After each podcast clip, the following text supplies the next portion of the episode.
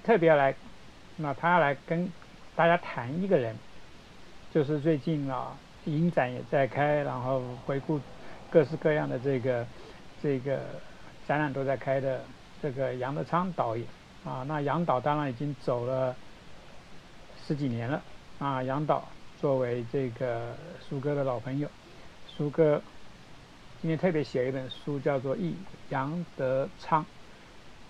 这真的是我最近看过就是最好看的一本书，不是因为今天特别介绍苏哥我才说这很好看，这真的很好看，他的书一向很好看。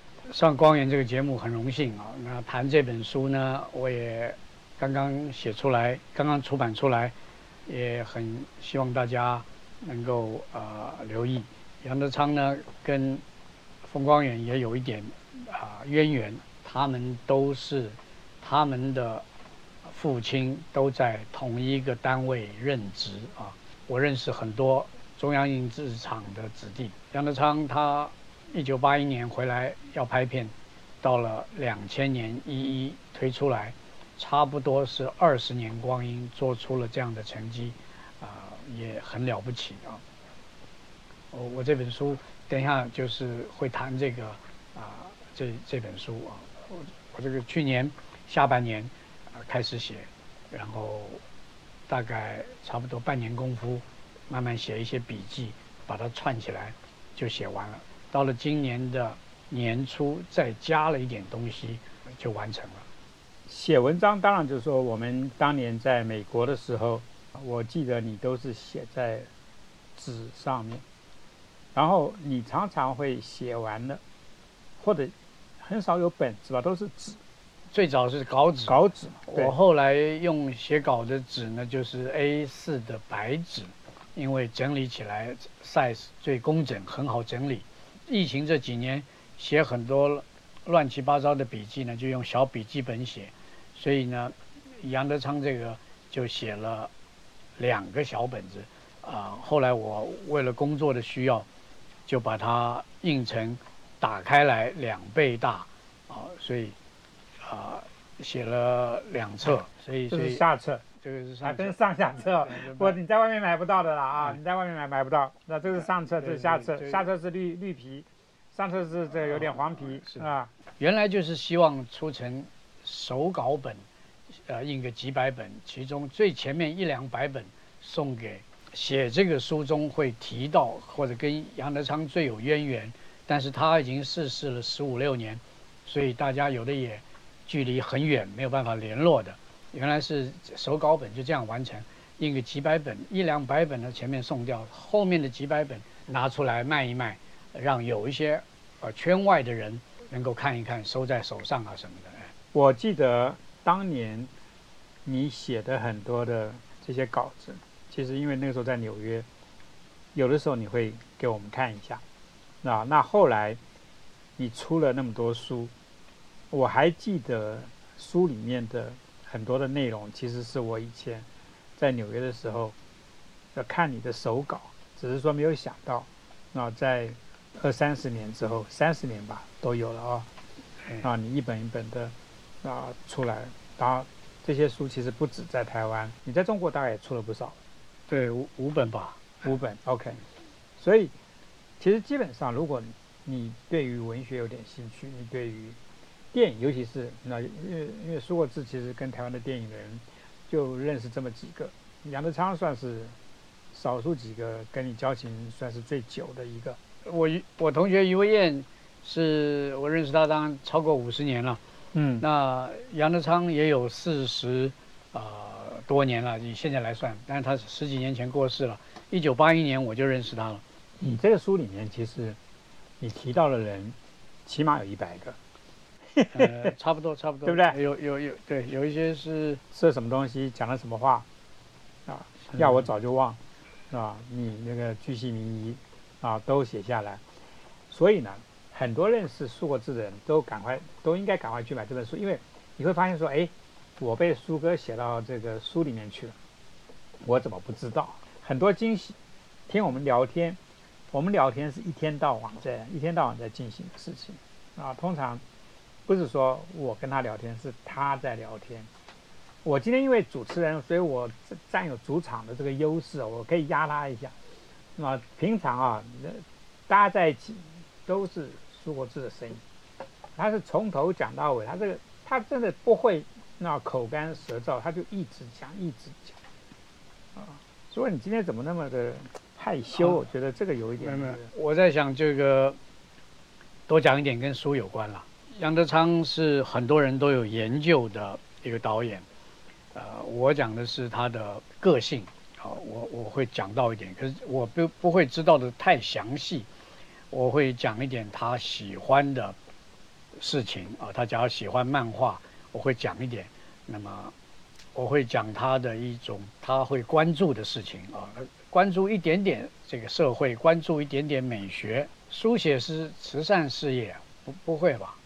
啊，哦，这有人在问，我倒是跟这位观众倒是有一点点的同感，啊，就是，呃，你如果不出书不写书，这一套路书的东西就没有人在做，所以就说这个有一点是慈善事业，你你其实是在，哦，谢谢谢谢，嗯，这个观察挺好，啊，而且这个形容就是也是挺好，慈善事业呢就基本上就是一个。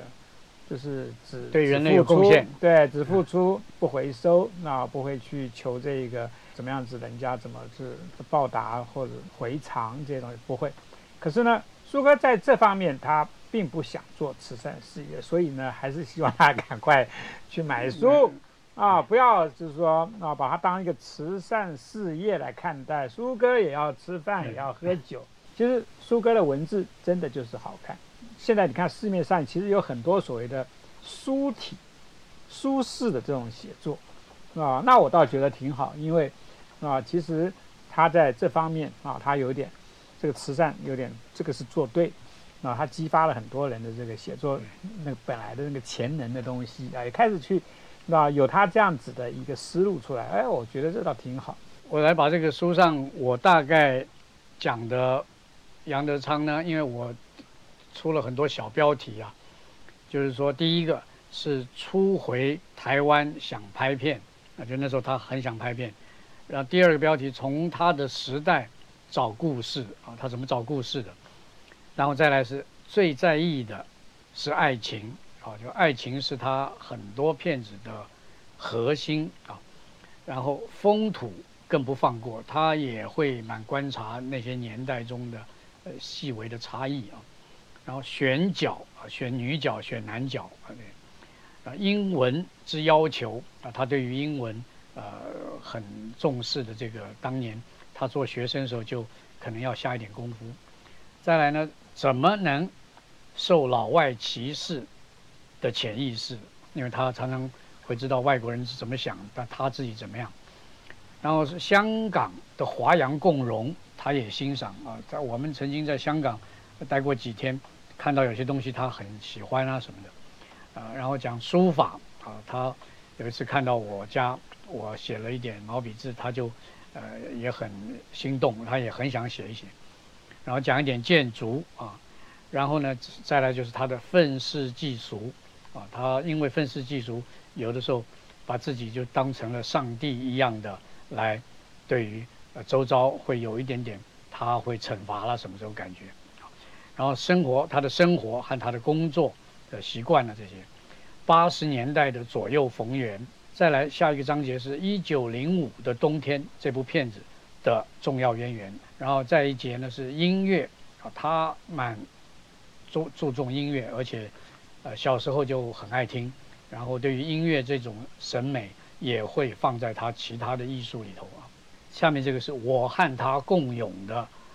后民国话题啊，我和他当年聊的不够多，那但是我写这本书，我觉得自己有点年纪了，所以会回想很多我的年代早一点出现的我想要聊的话题，我会称这个时代叫后民国，这些话题呢是后民国的话题啊，这些东西好像说我们现在跟人家讲台北的极乐殡仪馆，现在的小孩不用讲，呃，太老的人已经过去的也不用讲。但我这个年代还能讲，那这个就是民国的尾巴的一些材料，所以我就说是后民国的话题。这个这一章是用自己的才能把事做出来，就是他很喜欢，啊观察才能。所以一个好的导演，他要找到好的人才来用在他的影片里，所以他在这方面有他特别的眼光。下面一个是他是知晓他的时代之珍贵啊，他很喜欢拍他的时代的片子，他没有拍古装片啊，所以他对于他的时代早一点的呢、中一点的呢、厚一点的怎么样，他非常非常的关注啊。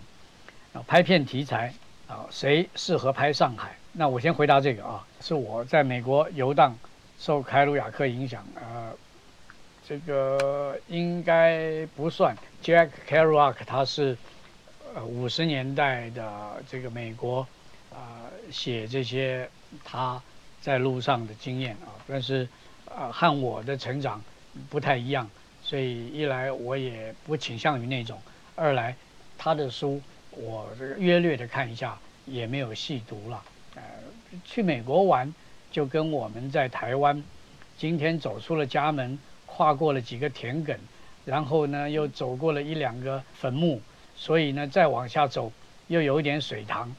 我以前就这么玩，所以到美国，我也可以开了车，从这个地方到了另外一个地方，有一点点高坡，下了坡是什么地方，所以不必受谁的影响。其实刚刚那个问题啊。我倒是想到，以前我跟你不是开车，就是 Across America 啊，横越美国。嗯。我后来其实，你给我看过一些你的写作里面，我印象最深的，都是在车子上的一些事情。是是。是。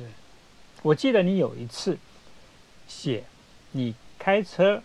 呃，你那，你那辆车子是别克车，不不不是别克，是，Chevrolet Chevrolet 的。啊，雪佛兰的，对，OK，是一辆其实挺那个年代六零年代左左右的车子吧，对，都是很耗油的，那然后非常的庞大。我的我的还好，我的是六缸，所以没有八缸的耗油，但是也是比小型车耗一点点，哎。可是好处就是，其实你如果在里面睡觉，对，应该是舒服的，就比较宽了，对不对？对。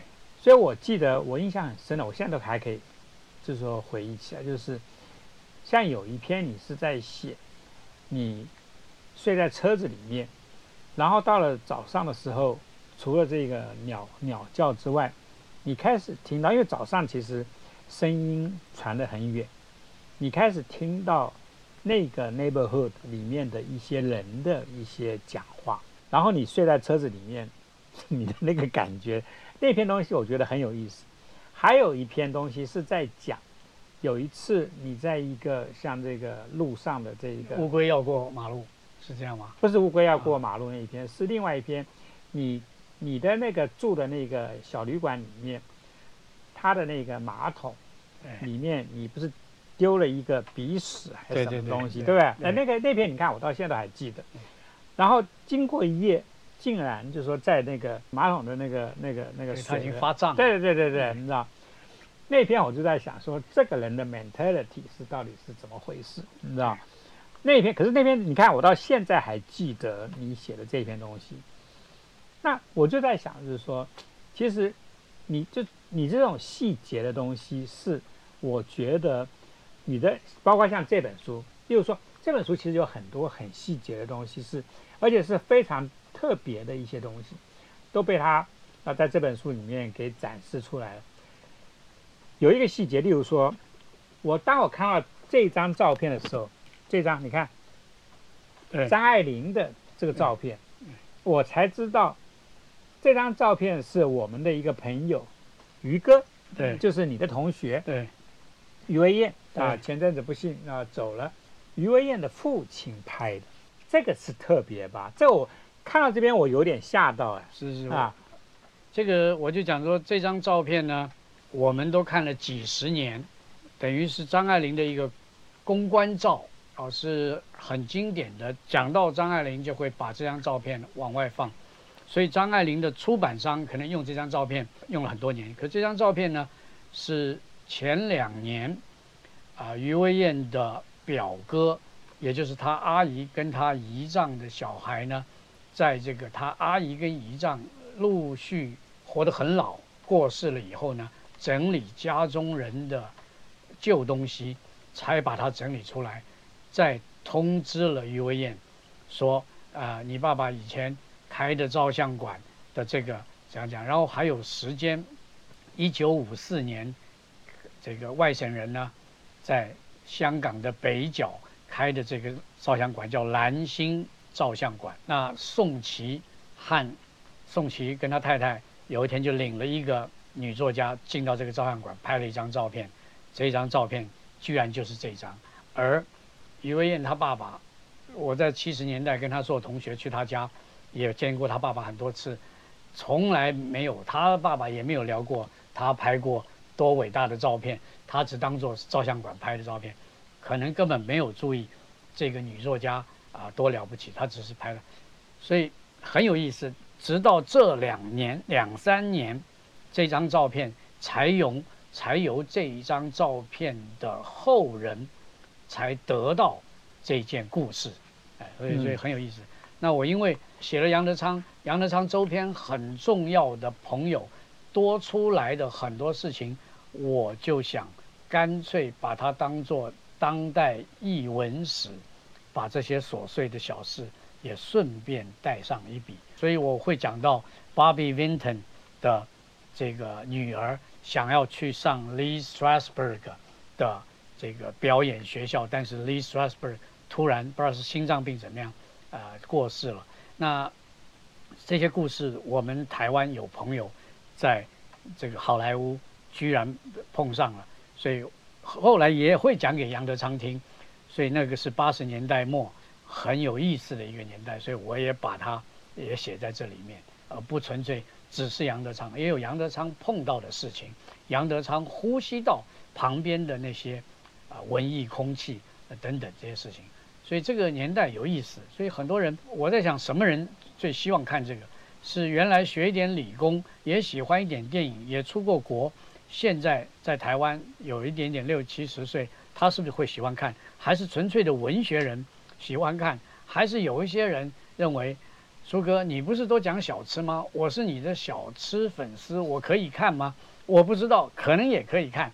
哦，那电影人纯粹研究杨德昌的，像中国大陆很多反复看他的光碟，把杨德昌很多的片段很会在电脑里剪接，然后传播的这样的人，我看也能看。我里面还讲到，就是说杨德昌，假如台北的片子拍多了，剩一点。呃，心情想要拍一点点上海，他会不会也是一个最啊挑剔，而且眼光最锐利的一个啊拍片人？我们常常讲说，这个有上海的上海人，有懂得上海的台北人，也有懂得上海到了美国的，不管在旧金山还是在哪里这样的远处的上海人，也有上海到了香港，那哪样的人拍？最可能到位，我常常喜欢这样遐想。那个大力，你吃的是上海菜，也很懂上海，会不会觉得谁拍跟谁没不是谁拍里头的差异？我们容易这样想事情。有好多妈妈做上海菜，但有些妈妈做的就比有些妈妈那个上海感再饱满一点。刚刚讲到这些妈妈，你跟杨德昌的家人我不认识，都不认识。对对对，啊，所以杨德昌是因为他到台湾来，他在台湾。其实也有多少年？二十年有吧？不止啊，他八八八一年回来，一直到啊两千年出头，他去美国了。再去美国已经待了二十多年，然后在美国啊又待了几年，再过世。他当然三十多岁才回来了。那但是七十年代整个十年应该是在美国，从呃四十年代末。到七十年代，二二十出头都他他都是在台湾，所以总共在台湾的时间也蛮长的，比他在啊比他在美国应该还是长一点了。他在台湾拍的这些电影，其实你只跟到的是《牯岭街》，呃，对麻将也有看一下，一一也有也有参与一点点。嗯，他我只有八三年到九零年这七年啊不在。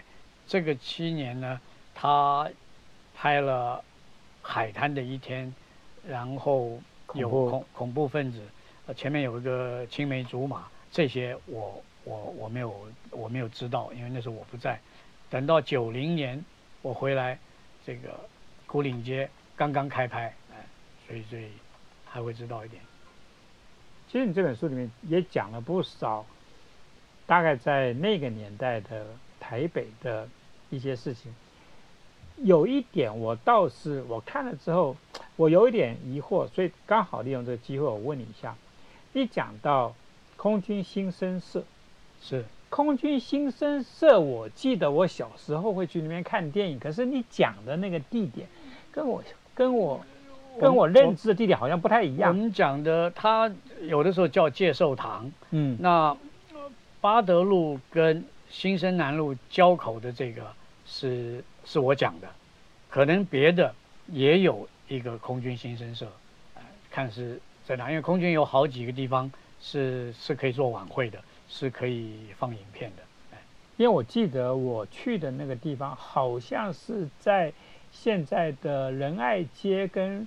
复兴南路，对，那个那个是后来，那那那个也叫那个那个是后来介绍堂，介绍堂，但是那那也是后来，前面是不是也可能有过一下子？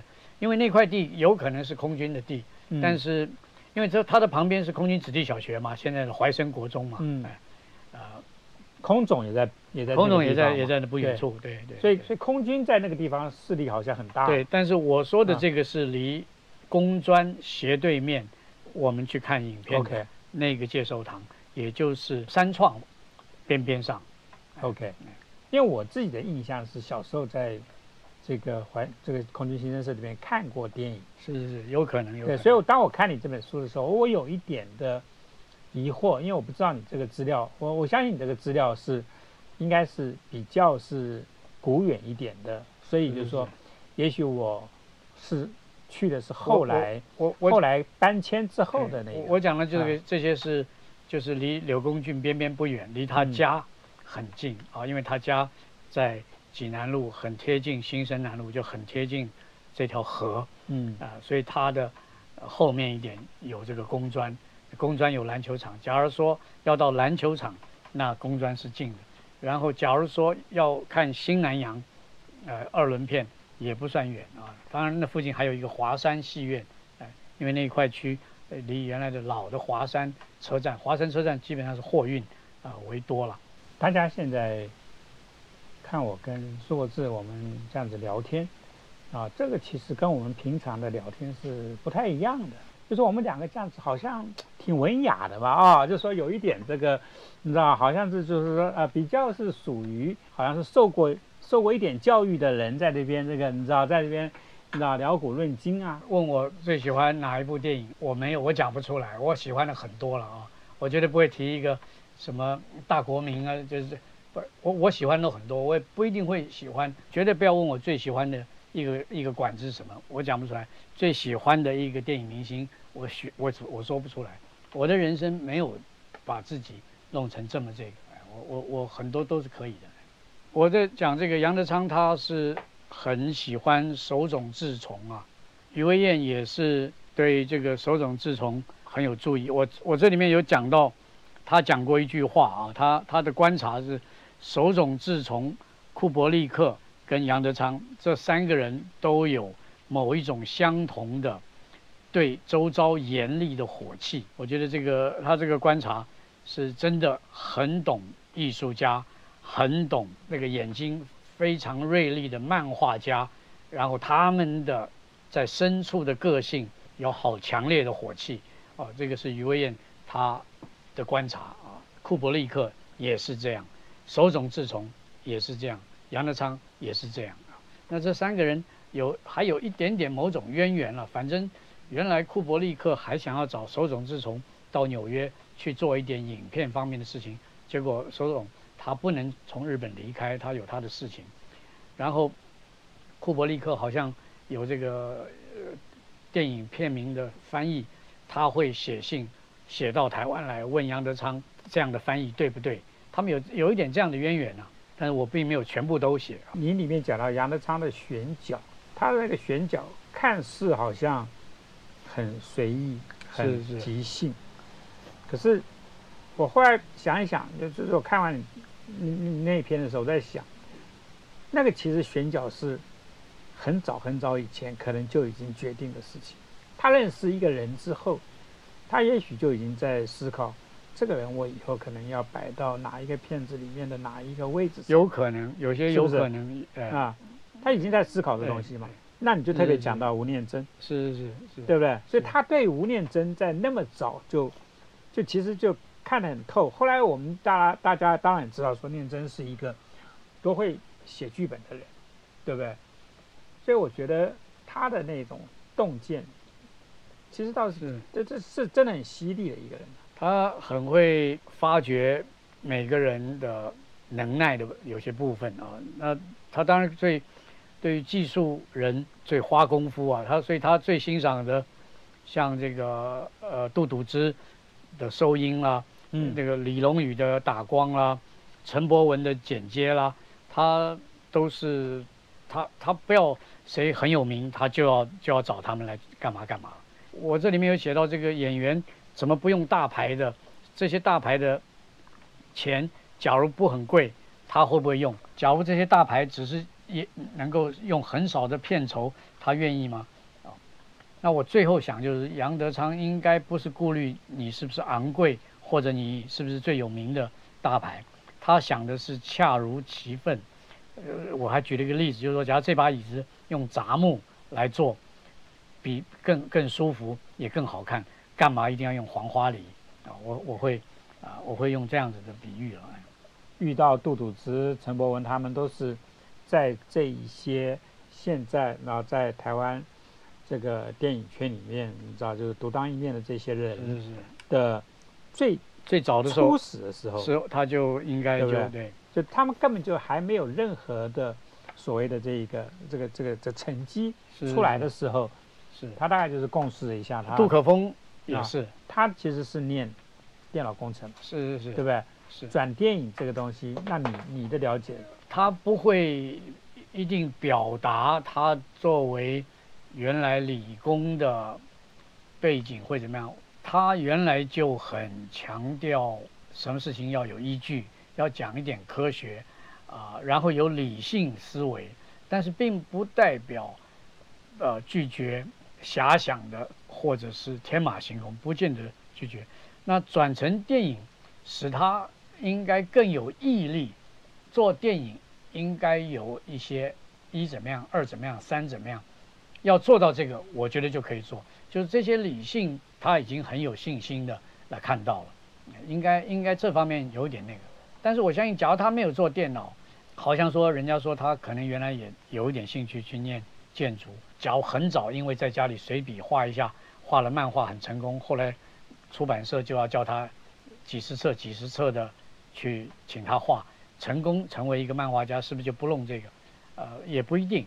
我觉得他就是很喜欢理性思维，应该是这样子。对我很少看到一个作者，他来他还他的书里面他那个标签做的好多啊。苏哥是很少就参加像这样子的场合，他参加的场合，我前面讲了嘛，就是就是一第一个一定都是谈我们这个圈里面的那些人的一些有的没的，是吧？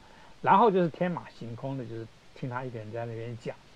今天他的天马行空，那借着像这样子的一个现代的一个科技，那就整个传达出去，第一时间呢传达出去，这是不简单的事情。在台湾说过字，你看你可曾什么时候看过他上电视？没有，对不对？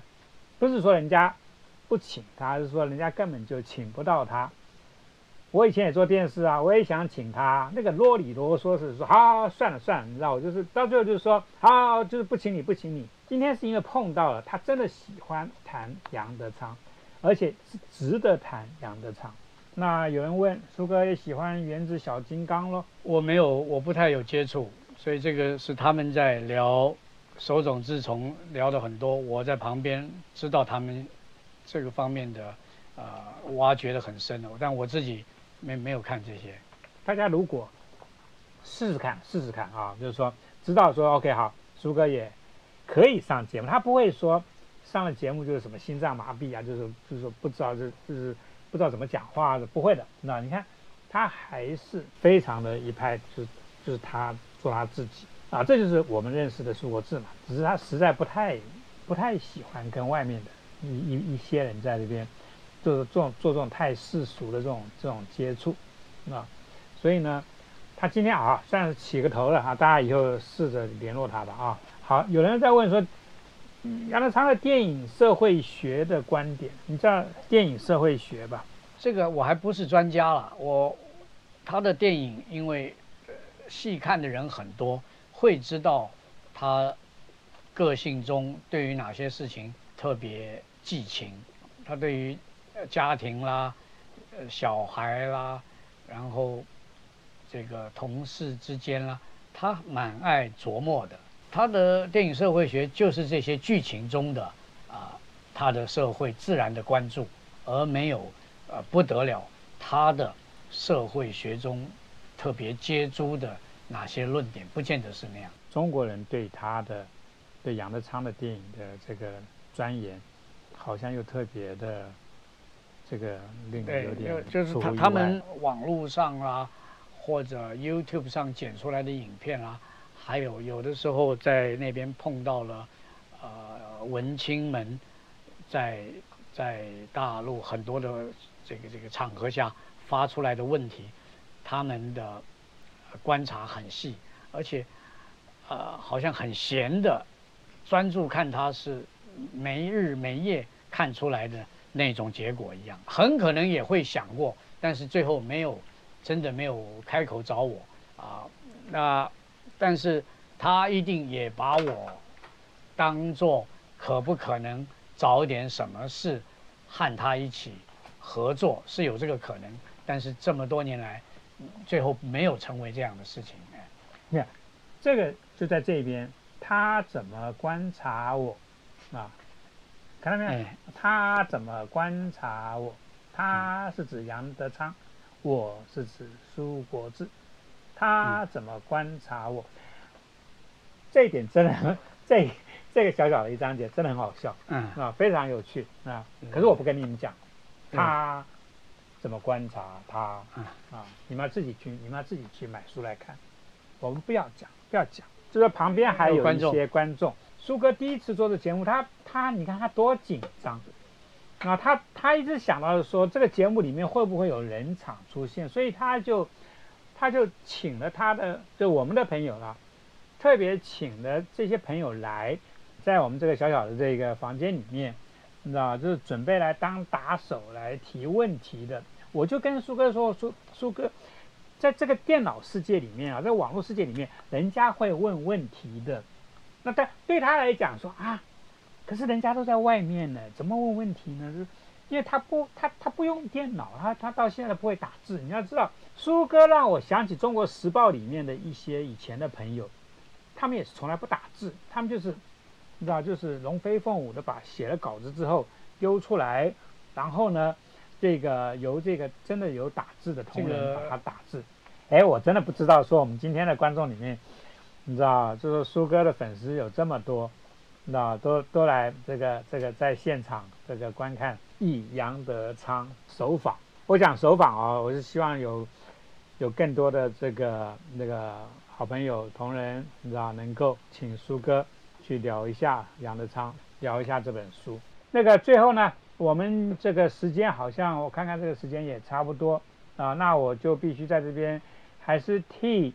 那杨德昌这个影展，他的这个影展是从七月二十二号就前两天，啊，一直到十月二十号，啊，十月二十号一共有三个月的时间，啊，那那个地方在新庄，那那其实上网都可以很容易查到那区里面的交通，请大家一定要这个《忆杨德昌》这本书啊，从网络上面买啊，去实体书店，尤其是独立书店。但独立书店有些独立书店是骗人的啊，那个独立书店一点都不独立啊！我们要支持这本书。好，我们这个时间差不多了吧？啊，好，那我们最后呢，我们就谢谢大家，谢谢苏国志，谢谢大家，好，谢谢谢谢，大家说谢谢你啊，谢谢谢谢。